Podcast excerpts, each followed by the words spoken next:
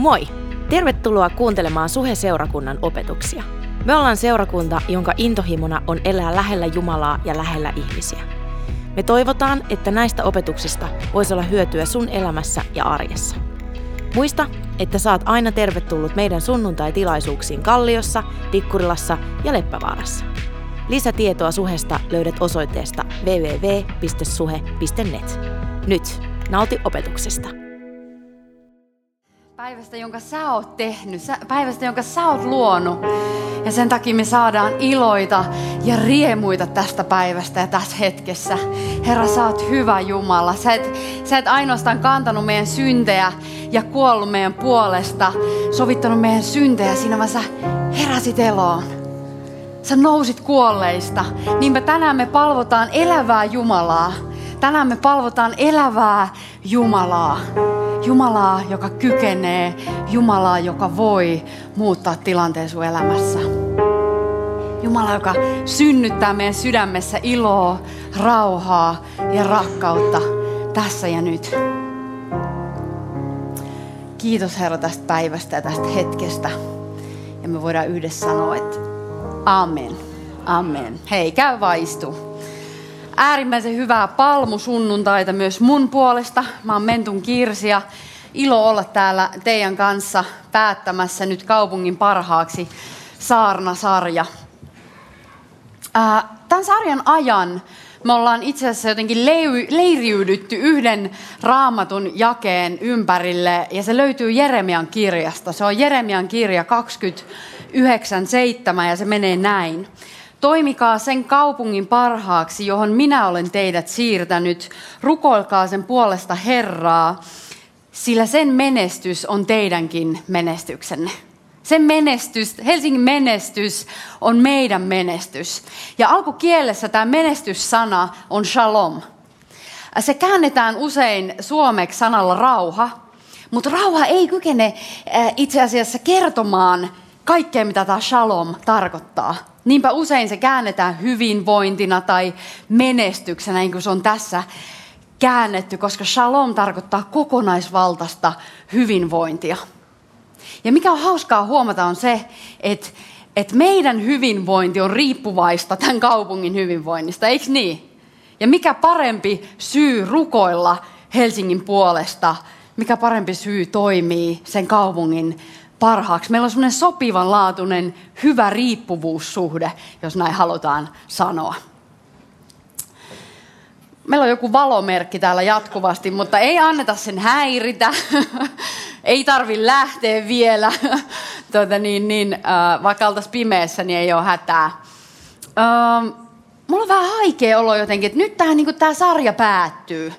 Äh, kahdeksan, tai tämä on se kahdeksas viikko, pari kuukautta. Vai onko mä niinku ainut, joka miettii, että tämä sarja on kyllä ollut hyvä? Oletko ollut messissä? Onko susta ollut hyvä sarja? Jep, eiks niin? Jotenkin tuntuu, että Jumala on tehnyt meidän keskellä taas jotain tosi hyvää ja kaunista tämän sarjan kautta. Ja, ja, mutta mikä on sitten siisti juttu, no ei se ollutkaan, se oli Suvi, mutta tota Marjo kertoi meille siitä viikosta, joka meille on tulossa, jolloin me saadaan ryhtyä sanoista tekoihin, eikö niin? Mutta ei ainoastaan tämä viikko, vaan mulla on sellainen kutina, että Jumala haluaa synnyttää ihan jatkuvaa diakoniatyötä meidän seurakunnan keskellä. Ehkä tiimin, joka innovoi tapoja ja toimeenpanee tapoja rakastaa, palvella kallio ihmisiä, Helsingin ihmisiä. Joten jos sua kiinnostaa tämmöinen konkreettinen hyvän tekeminen, niin juttele Marjolle tai tuu tuonne loungeen tämän tilaisuuden jälkeen. Katsotaan, mitä Jumala haluaa tehdä meidän keskuudessa. Meillä on jo useita henkilöitä koossa, mutta mukaan mahtuu, joten ilmi anna itsesi ehdottomasti. Mutta jotenkin kaikista tärkeintä, kun mä mietin tätä, niin mun suuri rukous on se, että, että nämä kaksi sanaa kaupungin parhaaksi jäisi elämään meissä.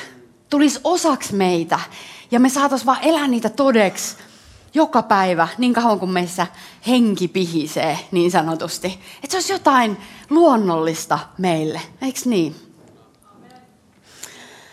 Tämä puhe tänään on itse asiassa vähän niin kuin yhteenveto kaikista seitsemästä puheesta, mitä on ollut.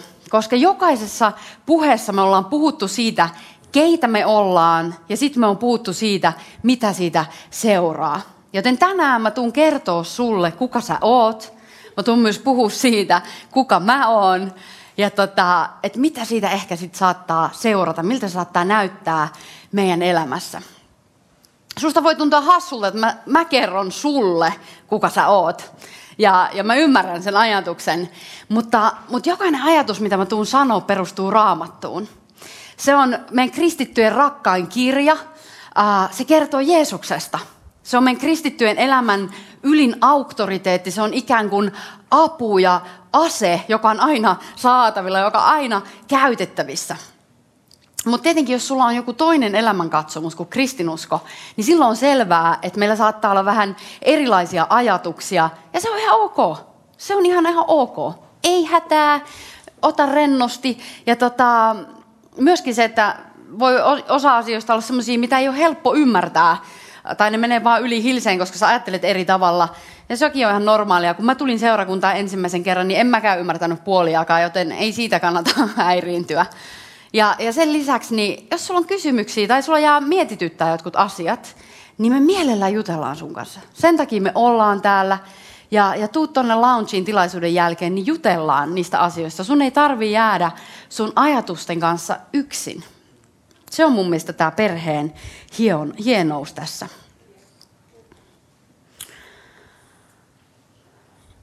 Totuuksia. Sinä olet ihme. Suuri ihme. Jumala on taidollisesti muovannut sut sun äitisi kohdussa. Ihan jokaista ulkoista piirrettä ja luonteen piirrettä myöten. Sä et ole vahinko, sä et ole sattuma, vaan sä oot syntynyt just oikeaan aikaan ja oikeaan perheeseen. Jumala rakastaa sua ja hän hyväksyy sut juuri sellaisena kuin sä olet. Sä oot rakastettu ja sä oot hyväksytty. Sä oot mittaamattoman arvokas Jumalan luomus. Ja sitten jos sä oot vielä äh, tutustunut jo Jeesukseen Kristukseen, jos sä oot, jos sä oot yhteydessä Jeesukseen, niin, niin lisää piisaa. Sä oot anteeksi annettu. Sä olet armahdettu. Sä oot vapautettu kaikista sun synneistä – menneistä, nykyisistä ja tulevista. Sä oot Jumalan lapsi, hänen tytär tai hänen poika. Sä oot Jumalan valtakunnan perillinen. Sä oot valittu. Tämän universumin luoja, taivaallinen isä, joka on täydellisesti rakastava, on valinnut sinut osaksi perhettään. Sinut Juuri sinut, sinä olet valittu. Sä oot pyhän hengen temppeli. Pyhä henki asuu sinussa. Sä oot Kristuksen ruumiin jäsen. Kristus on pää ja me seurakunta ollaan hänen ruumiinsa toimiva ainoastaan kokonaisuutena. Ja sä saat olla osa sitä. Sä oot pyhä, Sä oot puhdas. Sä oot valo Helsingin pimeillä kaduilla. Sä oot suola mauttomuuden keskellä. Sinut on lähetetty. Sinä olet lähetetty. Jeesus sanoo Johanneksen evankeliumissa luvussa 20, niin kuin isä on lähettänyt minut, niin minäkin lähetän teidät. Näin sanottuaan hän puhalsi heitä kohti ja sanoi heille, ottakaa vastaan pyhä henki. Ottakaa vastaan pyhä henki. Sinä olet todistaja. Apostolien teot 1.8. Jeesus sanoo, kun pyhä henki tulee teihin, niin te saatte voiman ja te tulette olemaan minun todistajani sekä Jerusalemissa että koko Juudeassa ja Samariassa ja aina maan ääriin saakka. Te olette todistajia Helsingissä. Oleminen tulee ennen tekemistä. Kaikki tekeminen kumpuaa olemisesta, siitä kuka sä oot. Siitä, keitä me ollaan.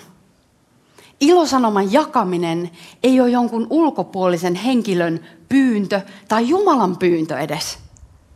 vaan se on osa sitä, ketä me ollaan. Meidät on luotu tämän kaupungin parhaaksi. Meidät on lähetetty Helsinkiin. Me ollaan tämän kaupungin suola ja valo. Kun me ymmärretään, keitä me ollaan Kristuksessa, niin ilosanoman leviäminen on ainoastaan luonnollinen lopputulos.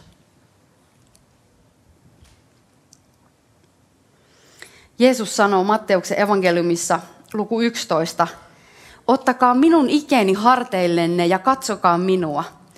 Minä olen sydämeltäni lempeä ja nöyrä.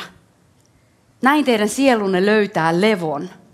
Minun ikeni on hyvä kantaa ja minun kuormani on kevyt. Minun ikeni on hyvä kantaa ja minun kuormani on kevyt. Se missio, mikä meillä on, ei ole raskas. Se on kevyt. Mutta se on haastava. Mutta se on haastava, eikö niin? Se on haastava. Se haastaa tämän kaupungin kulttuurin, vallitsevan kulttuurin.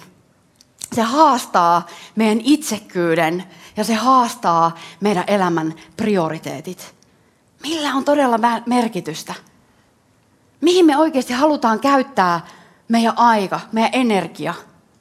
Mistä sä haluut, että sut tunnetaan? Millaisen perinnön sä haluat jättää tälle kaupungille, tälle maalle ja tälle maailmalle? On kyse valinnoista. Meidän elämä koostuu pienistä, mutta merkityksellisistä valinnoista. Paavali puhuu tästä roomalaiskirjeessä luvussa kahdeksan. Te ette kuitenkaan elä oman luontonne, vaan hengen alaisina, jos kerran Jumalan henki asuu teissä. Mutta se, jolla ei ole Kristuksen henkeä, ei ole hänen omansa. Jos Kristus on teissä, teidän ruumiinne tosin on kuollut synnin vuoksi, mutta henki luo elämää, koska teidät on tehty vanhurskaiksi. Me ollaan vanhurskaita, eli kelvataan Jumalalle. Jos siis teissä asuu Jumalan henki, hänen, joka herätti Jeesuksen kuolleista, niin hän, joka herätti Jeesuksen kuolleista, on tekevä eläväksi myös teidän kuolevaiset ruumiinne teissä asuvan henkensä voimalla. Meillä on siis velvollisuuksia, veljet, mutta ei itsekästä luontoamme kohtaan, ei meidän pidä elää sen mukaan. Henki luo meissä elämää. Hän uudistaa meitä joka päivä, joka hetki. Me ei ole koskaan mitään niin kuin hopeless cases. Hän uudistaa meitä joka hetki. Joka hetki on toivoa. Pyhä henki johtaa meitä elämään. Pyhä henki johtaa meitä rauhaan. Hän johtaa meitä elämään meidän todellisen identiteetin mukaisesti tämän kaupungin parhaaksi automaattisesti. Sitten avataan Luukas 10. Tämä on meidän pää, pääpaikka tänään ja tästä me nähdään, miksi meidän tulee ymmärtää se, keitä me ollaan. Tästä me nähdään, miksi meidän tulee ymmärtää, keitä me ollaan Kristuksessa. Ja sen lisäksi me saatetaan saada tästä vinkkejä siitä, että miltä se elämä sitten ehkä voi näyttää. Ja yksi. Sen jälkeen Herra, eli Jeesus, valitsi 72 muuta opetuslasta. Eli Jeesus oli haalinnut opetuslapsi, sillä oli jo ne 12 ja se pyysi ihmisiä seuraamaan häntä. Ja nyt hän oli kerännyt tämän 72. Meitä on tässä joku pari sataa nyt koolla ja me ollaan kaikki, tai suurin osa meistä on jo hänen opetuslapsiaan. Niin tämä tarkoittaa meitä. Ja lähetti heidät kaksittain edellään jokaiseen kaupunkiin ja kylään, johon hän itse aikoi mennä. Hän sanoi heille, eloa on paljon, mutta työmiehiä vähän.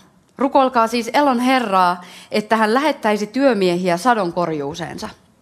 Menkää, minä lähetän teidät kuin lampaat susien keskelle. Älkää ottako mukaanne rahakukkaroa, älkääkä laukkua, älkääkä kenkiä. Älkää tervehtikö ketään tiellä. Kun astutte sisään johonkin taloon, sanokaa ensiksi rauha tähän taloon. Jos siellä on rauhan lapsi, niin teidän rauhanne jää lepäämään hänen ylleen, ellei ole, se palaa teille. Jääkää siihen taloon ja syökää ja juokaa, mitä heillä on tarjota, sillä työmies on palkkansa ansainnut. Älkää siirtykö talosta taloon. Kun tulette kaupunkiin, jossa teidät otetaan vastaan, syökää mitä teille tarjotaan. Parantakaa siellä olevat sairaat ja julistakaa, Jumalan valtakunta on tullut teitä lähelle. Mutta kun tulette kaupunkiin, jossa teitä ei oteta vastaan, menkää sen kaduille ja sanokaa, tomunkin, jonka teidän kaupungissanne on jalkoihimme tarttunut, me karistamme teille takaisin. Mutta tietäkää, että Jumalan valtakunta on tullut teitä lähelle. Mä nostan tästä paikasta muutaman ajatuksen, josta ensimmäinen on se, että meidät on lähetetty yhdessä. Jeesus sanoo, että satoa on paljon, mutta sadon korjaajia on vähän. Mitä se tarkoittaa on se, että meidän ei tarvi epäillä, etteikö ihmisiä kiinnosta Jeesus. Useampia kuin me luullaan kiinnostaa. Toinen asia, me ei tarvii ikinä epäillä sitä, etteikö Jeesus halua käyttää meitä. Hän on jo lähettänyt meidät. Meidät on lähetetty, me ollaan lähetettyjä. Mutta hauskaa tässä on se, että Jeesus ei lähettänyt meitä sunnuntaikävelylle poimimaan kaunia kukkia ainoastaan, vaan hän sanoo täällä, että hän lähetti meidät kuin lampaat susien keskelle. Matteuksen evankeliumissa vastaava paikka lisää siihen vielä näin. Minä lähetän teidät kuin lampaat susien keskelle. Olkaa siis viisaita kuin käärmeet ja viattomia kuin kyyhkyset. Viisaita ja viattomia. Jeesus on lähettänyt meidät maailmaan pahuuden keskelle. Maailmaan alttiiksi vihollisen juonille. Ja mikä meidän täytyy tässä kohtaa ihan ensiksi muistaa on se, että meillä ei ole koskaan taistelu ihmisiä vastaan. Me emme taistele ihmisiä vastaan, vaan taistelu käydään henkivalloissa. Meillä on taistelu vihollisen juonia vastaan. Meillä on taistelu vihollista vastaan, ei ihmisiä vastaan. Se on tärkeä näkökulma, mikä meidän tulee muistaa. Ja sen takia meidän täytyy myös muistaa, ketä me ollaan. Meidän täytyy tietää, ketä me ollaan Kristuksessa. Johannes kirjoittaa ensimmäisessä Johanneksen kirjeessä 4.4, että, että suurempi on se, joka on meissä, kuin se, joka on maailmassa. Suurempi on se, joka on meissä, kuin se, joka on maailmassa. Jos me ei ymmärretä, ketä me ollaan Kristuksessa, niin sudet pääsee niskan päälle. Koska me ollaan lampaita. Sudet pääsee niskan päälle. Voi olla, että se näyttää siltä, että me annetaan esim. pelkojen kahlita meitä, valheiden kahlita meitä tai häpeän kahlita meitä. Voi olla, että se näyttää siltä, että me ei uskalleta mennä joihinkin paikkoihin. Voi olla, että me jatketaan joidenkin asioiden tekemistä meidän elämässä, jotka ei ole meille hyväksi. Tai voi olla, että meistä tulee vähän mauttomia. Mutta sen takia meidän täytyy muistaa, kuka on meidän kanssa, kuka on meissä. Tiedätkö, tässä kaupungissa ei ole yhtään paikkaa, mihin mä en voi mennä. Ei yhtään kuppilaa, ei yhtään yökerhoa, mihin mä en voi mennä. Ei yhtään temppeliä, minne mä en voi astua. Ei yhtään katua, minne mä en voi myöskään mennä. Eikä yhtään ihmistä, ketä mä en voi rakastaa. Se on suurempi minussa, joka on siellä. Eiks niin? Mä en mene omassa voimassa, vaan mä menen Kristuksen voimassa. Pyhä henki on mun kanssa ja hän johdattaa. Me ei tarvi pelätä. Me ei tarvi hävetä. Eikä meidän tarvi kuunnella vihollisten valheita. Can I get an amen? amen. Yes. Pakko oli heittää. Sitten tärkein, meitä ei ole lähetetty yksin. Meitä on lähetetty yhdessä. Yhdessä me ollaan voimakkaampia, vahvempia. Meidät on tarkoitettu jakamaan tämä elämä yhdessä. Älä jää yksin, koska vihollisen juone on just se, että erottaa meidät laumasta – ja sitten ne sudet kyllä pääsee hyökkäämään meidän kimppuun. Älä jää yksin. Hakeudu aina yhteyteen. Varsinkin, jos sulla on haastavia hetkiä sun elämässä ja vaikeuksia, niin silloin oikein hakeutumalla hakeudu lähelle ystäviä. Tuu seurakuntaan, tuu lähelle. Yhdessä me ollaan vahvempia. Jeesus lähetti opetuslapset kaksittain. Ja samalla tavalla meidät täällä Jeesus on lähettänyt yhdessä. Kenen kanssa sut on lähetetty? Jos sä järjestät illanistujaiset, jos sä järjestät vaikka jotkut lautapeli-illan tai kutsut sun luona synttärijuhlat, niin, niin kutsut sä sinne ihmisiä seurakunnasta, pienryhmästä, työpaikalta, koulusta, lapsuudesta, kaikki sun ystävät. Annetaan ihmisten luonnollisesti tutustua toinen toisiinsa. Sun ei tarvi olla se ainut kristitty ystävä sun ei-kristityille ystäville. Kenen kanssa sut on lähetetty? Toinen ajatus. Meidät on lähetetty rauhan ihmisten luo. Jotkut ottaa meidät vastaan ja jotkut ei ota. Se on vaan faktu. Joidenkin luo me ollaan tervetulleita ja joidenkin luo ei olla, niin kuin siinä hetkessä. Ja, mutta tärkeintä on silloin muistaa, että meidän asenne on aina se, että me mennään toivottamaan rauhaa. Me mennään aina rakentamaan rauhaa jokaiseen kohtaamiseen. Me mennään haavoittuvina, aitoina lampaina, tietäen kuka on meidän kanssa. Ja yksi missio mielessä, rakastaa. Eikö niin? Me ei tarvi olla varustautunut ja valmistautunut jokaiseen mahdolliseen skenaarioon, mitä voi olla tapahtunut. Niin kuin tuossa paikassa, ne ei ottanut rahaa mukaan, ne ei ottanut äh, jalkineitakaan mukaan, mitä ikinä, niillä oli ehkä yhdet kalsarit mukana, ihan sama. Mutta meidän ei tarvii olla koko ajan valmistautuneena, niin kuin itse valmistautuu, koska pyhä henki puhuu meille. Hän antaa meille oikeat sanat oikeaan aikaan, niin kuin Stefanokselle apostolien teoissa. Me ei tarvitse koko ajan varmistella, vaan me, me saadaan me, mennä luottaen Jumalaan ja hänen huolenpitoon. Murehtiminen ei kuulu Jumalan lapsille. Yes. Jumalan lapsille kuuluu huolettomuus, joka kumpuaa luottamuksesta hyvään isään. Luottamuksesta hyvään isään. No sen lisäksi me saadaan ottaa vastaan. Tässä jakeessa seitsemän niin sanotaan, että jääkää siihen taloon ja syökää ja juokaa, mitä heille on tarjota, sillä työmies on palkkansa ansainnut. Meitä ei ole ainoastaan kutsuttu antamaan, vaan me saadaan myös vastaanottaa rakkautta. Ja joskus jopa se, kun me vastaanotetaan rakkautta, niin puhuttelee ihmisiä enemmän tässä parja, pärjäämisen kulttuurissa. Te tiedätte kyllä, missä me eletään. Et mä pystyn, mä pärjään. Niin joskus se, että me vastaanotetaan palvelus, vastaanotetaan rakkautta, onkin tosi puhuttelevaa. Yksi viisas ystävä, joka ei näköjään ehkä tänään tässä ainakaan istu, niin sanoi mulle muutama viikko sitten, että, että meille on yhteistä ainoastaan se, mikä on jaettu. Istuu se tuolla.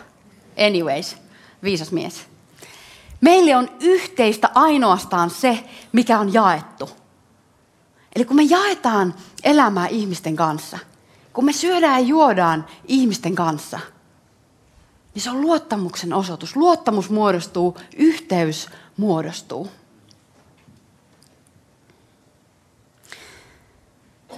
No joskus meidän seura ei vaan silti kelpaa.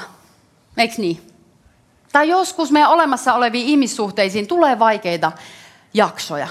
Ja silloin on tosi tärkeää, että me osataan käsitellä se hylkääminen. Että me osataan myös hyväksyä se tilanne.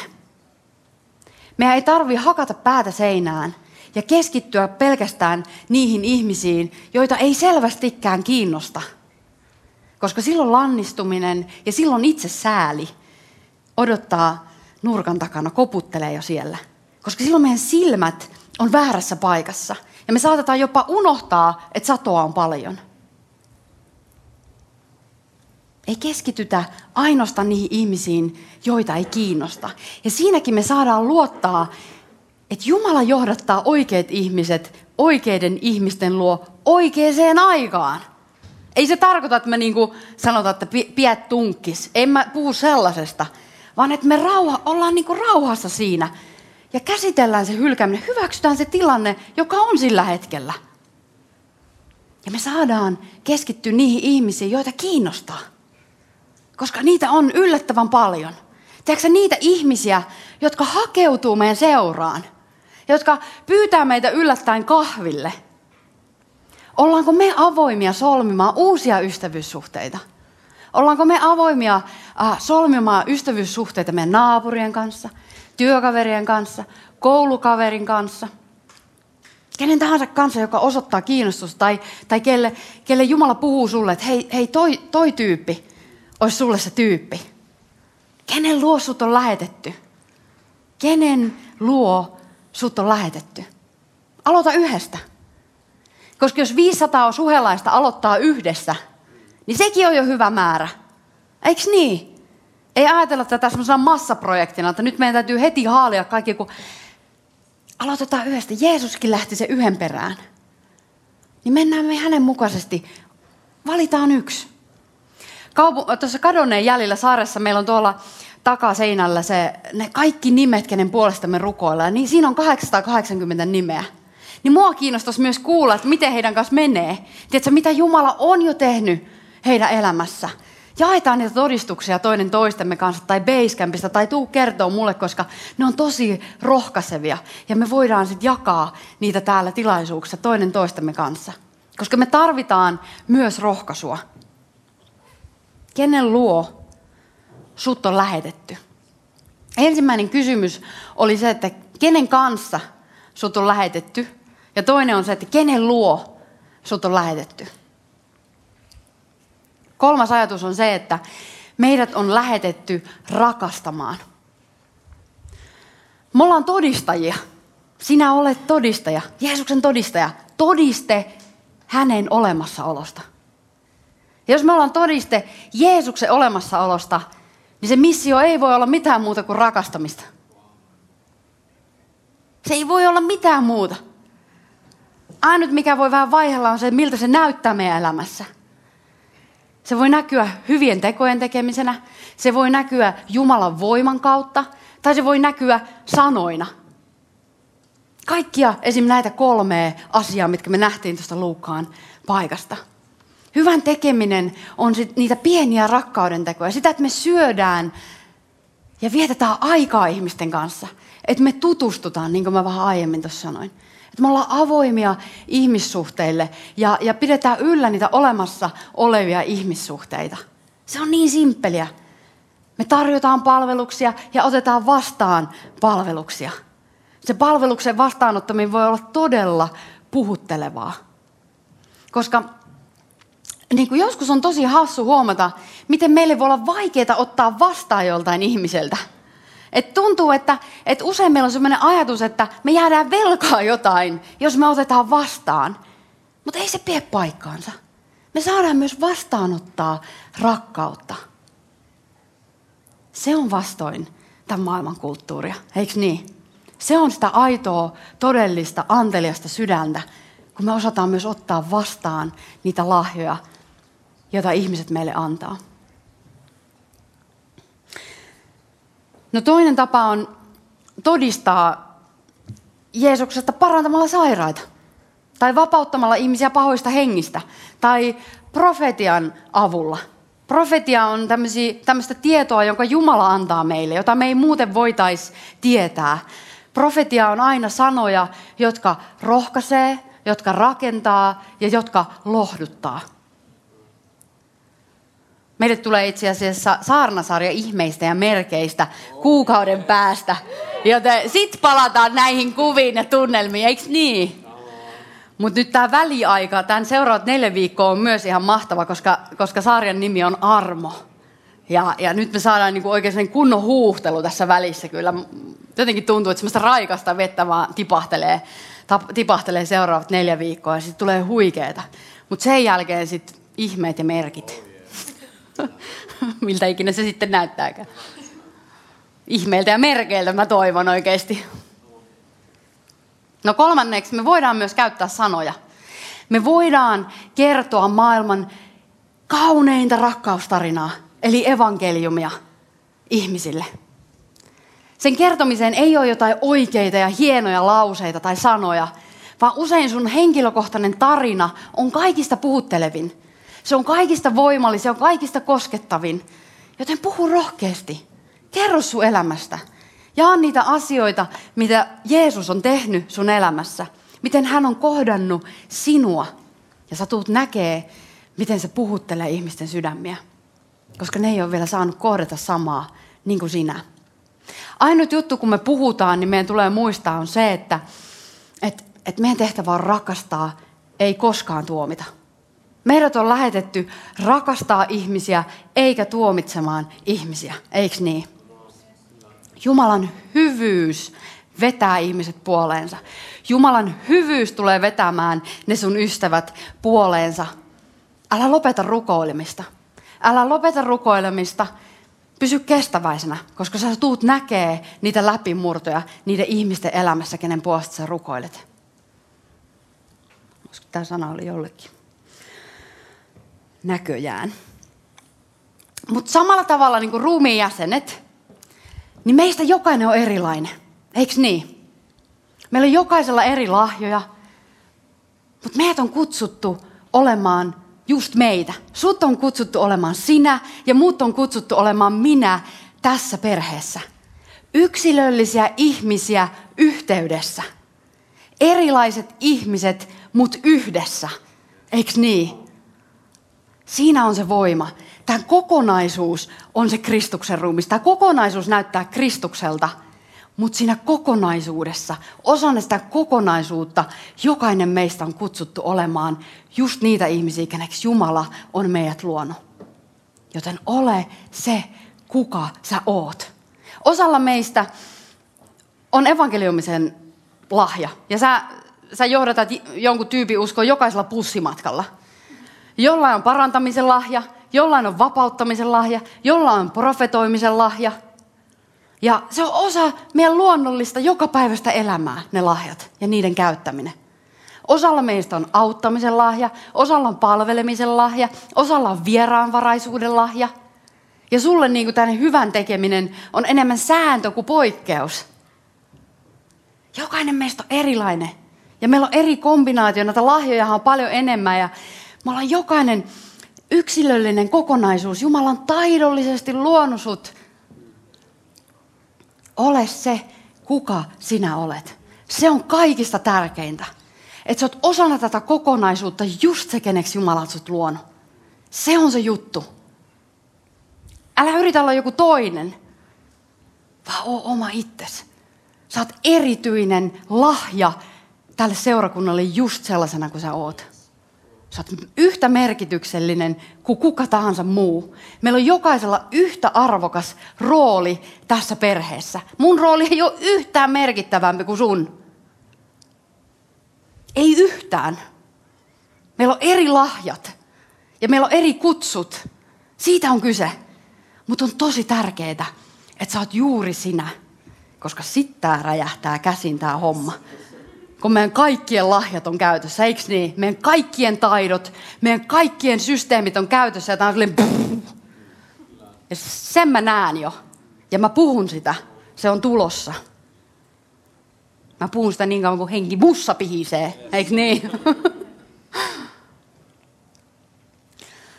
Tärkeintä, että sä oot sä.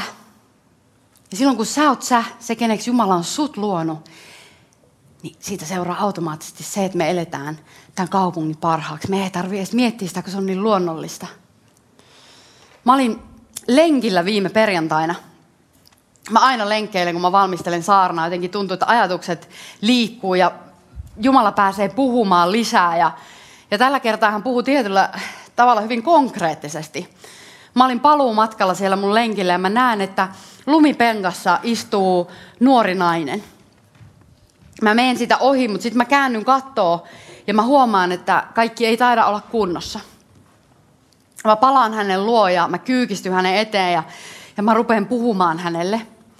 Ja mä yritän kysyä, että, että hei, miten menee ja että kannattaisiko niin nousta ylös, että, että näyttää, että sulla on tosi kylmä ja sitä rataa. Ja tämä tyttö ei oikeastaan vastaa mulle, vaan se vähän jotain mumisee. Ja kunnes se sitten saa sanottua nämä sanat, että naiset pelottaa mua.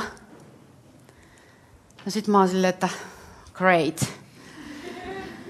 Mutta samaan hetkeen, kuinka ollakaan, sitä kävelee ohi mies. Ja se mies kysyy, että hei, onko kaikki kunnossa? Ja mä sanoin, että ei taida olla, että voisitko tulla auttamaan. Että voisitko avittaa tässä tilanteessa, juttelisit hänelle ja avittaisit hänet pystyyn. Että et mä uskon, että kaikki ei ole kunnossa. Ja tota, hän tulee ja hän auttaa ja me saadaan selville, että hän on itse asiassa läheisen sairaada osastolta. Tämä tyttö. Ja, ja sitten me lähdetään kolmestaan kävelemään kohti sitä osastoa. Kunnes sitten mies jatkaa matkaansa eri suuntaan. Ja sitten mä jään taas kahdestaan tämän tytön kanssa. Ja saman tien se tyttö sanoi ensin, että nyt mä jäin yksin. Ja sitten mä oon silleen, että, että ei, että ei hätää, että mä oon tässä, että mä, mä vien sut perille. Ja sitten hän hyvin pelokkaasti sanoi, että naiset pelottaa mua. Ja mä oon siinä tilanteessa, että voi hyvänen päivä. Ja, ja, ja mä mietin, ja sitten mä sanon sille näin, että, että tiedätkö sen, että Jeesus rakastaa sua?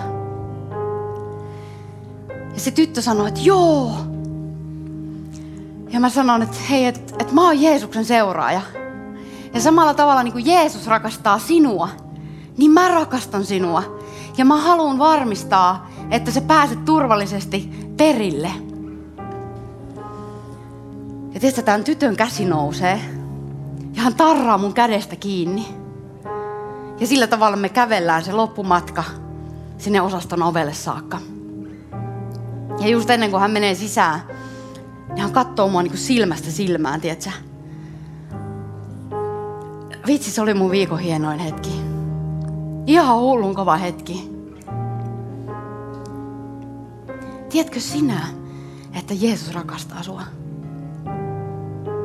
Se mursi jotain siinä tilanteessa. Se mursi sen pelon, epäilyksen, se valheen, mikä sille on, hänelle, hänen elämään on selvästikin puhuttu tai hän on saanut kokea jotain sellaista. Ja mä haluan, että tässä hetkessä Jumala voisi murtaa myös meidän sydämiä tällä tiedolla. Ainakin se murtaa mun sydämen joka aamu. Ja siinä hetkessä, kun mä tajusin, tiedätkö, että Jumala rakastaa mua niin paljon, että mä saan rakastaa muita. Ja se oli jotain niin kuin todella koskettavaa, tiedätkö? Ja mä vaan rukoilen, että jokaisen meidän viikossa olisi tällaisia hetkiä useita, eikö niin? Jeesus antoi henkensä meidän puolesta. Rakkauden tähden hän rakastaa meitä niin paljon, että hän antoi henkensä. Hän antoi kaiken, jotta me voitaisiin elää tänään. Jokainen hänen lupaus todeksi. Hän ei kuollut ainoastaan sen tähden, että me vältytään helvetiltä ja päästään taivaaseen eräänä päivänä. Vaan hän kuoli, jotta me voidaan tänään elää hänen lupaukset todeksi. Että sinä voit elää sen, kuka sinä olet todeksi tänään. Älä viivyttele. Älä turhaan viivyttele. On niin paljon enemmän, tietsä. On niin paljon enemmän tarjolla. Sä et ole maistanut vielä mitään. Mä en ole maistanut vielä mitään.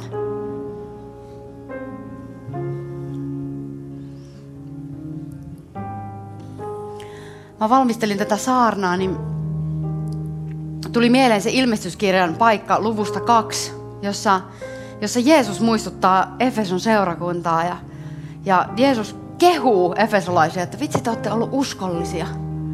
Te olette ollut tosi uskollisia ja te olette, te olette niin vastustanut vääriä apostoleita ja systeemeitä ja te olette ollut kestäväisiä. Mutta samaa hengenvetoa Jeesus muistuttaa, että mutta yksi juttu, mistä mä haluan huomauttaa, on se, että ensiajan rakkaus.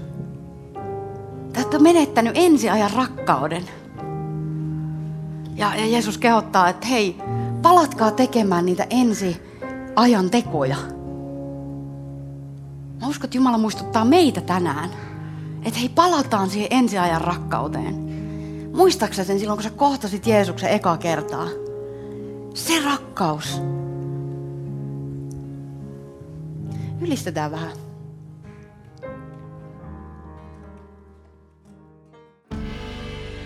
Kiitos, että kuuntelit. Ota rohkeasti yhteyttä, jos haluat tietää suhesta lisää. Löydät meidät Facebookista ja Instagramista nimellä Suhe Seurakunta. Muuten, Oothan kuunnellut jo Suheliven uutta niin paljon korkeammalla levyä. Sen löydät muun muassa Spotifysta. Jos haluat olla mukana tukemassa Suhen toimintaa taloudellisesti, siihen löydät ohjeet kotisivuiltamme osoitteesta www.suhe.net. Siunattua viikon jatkoa!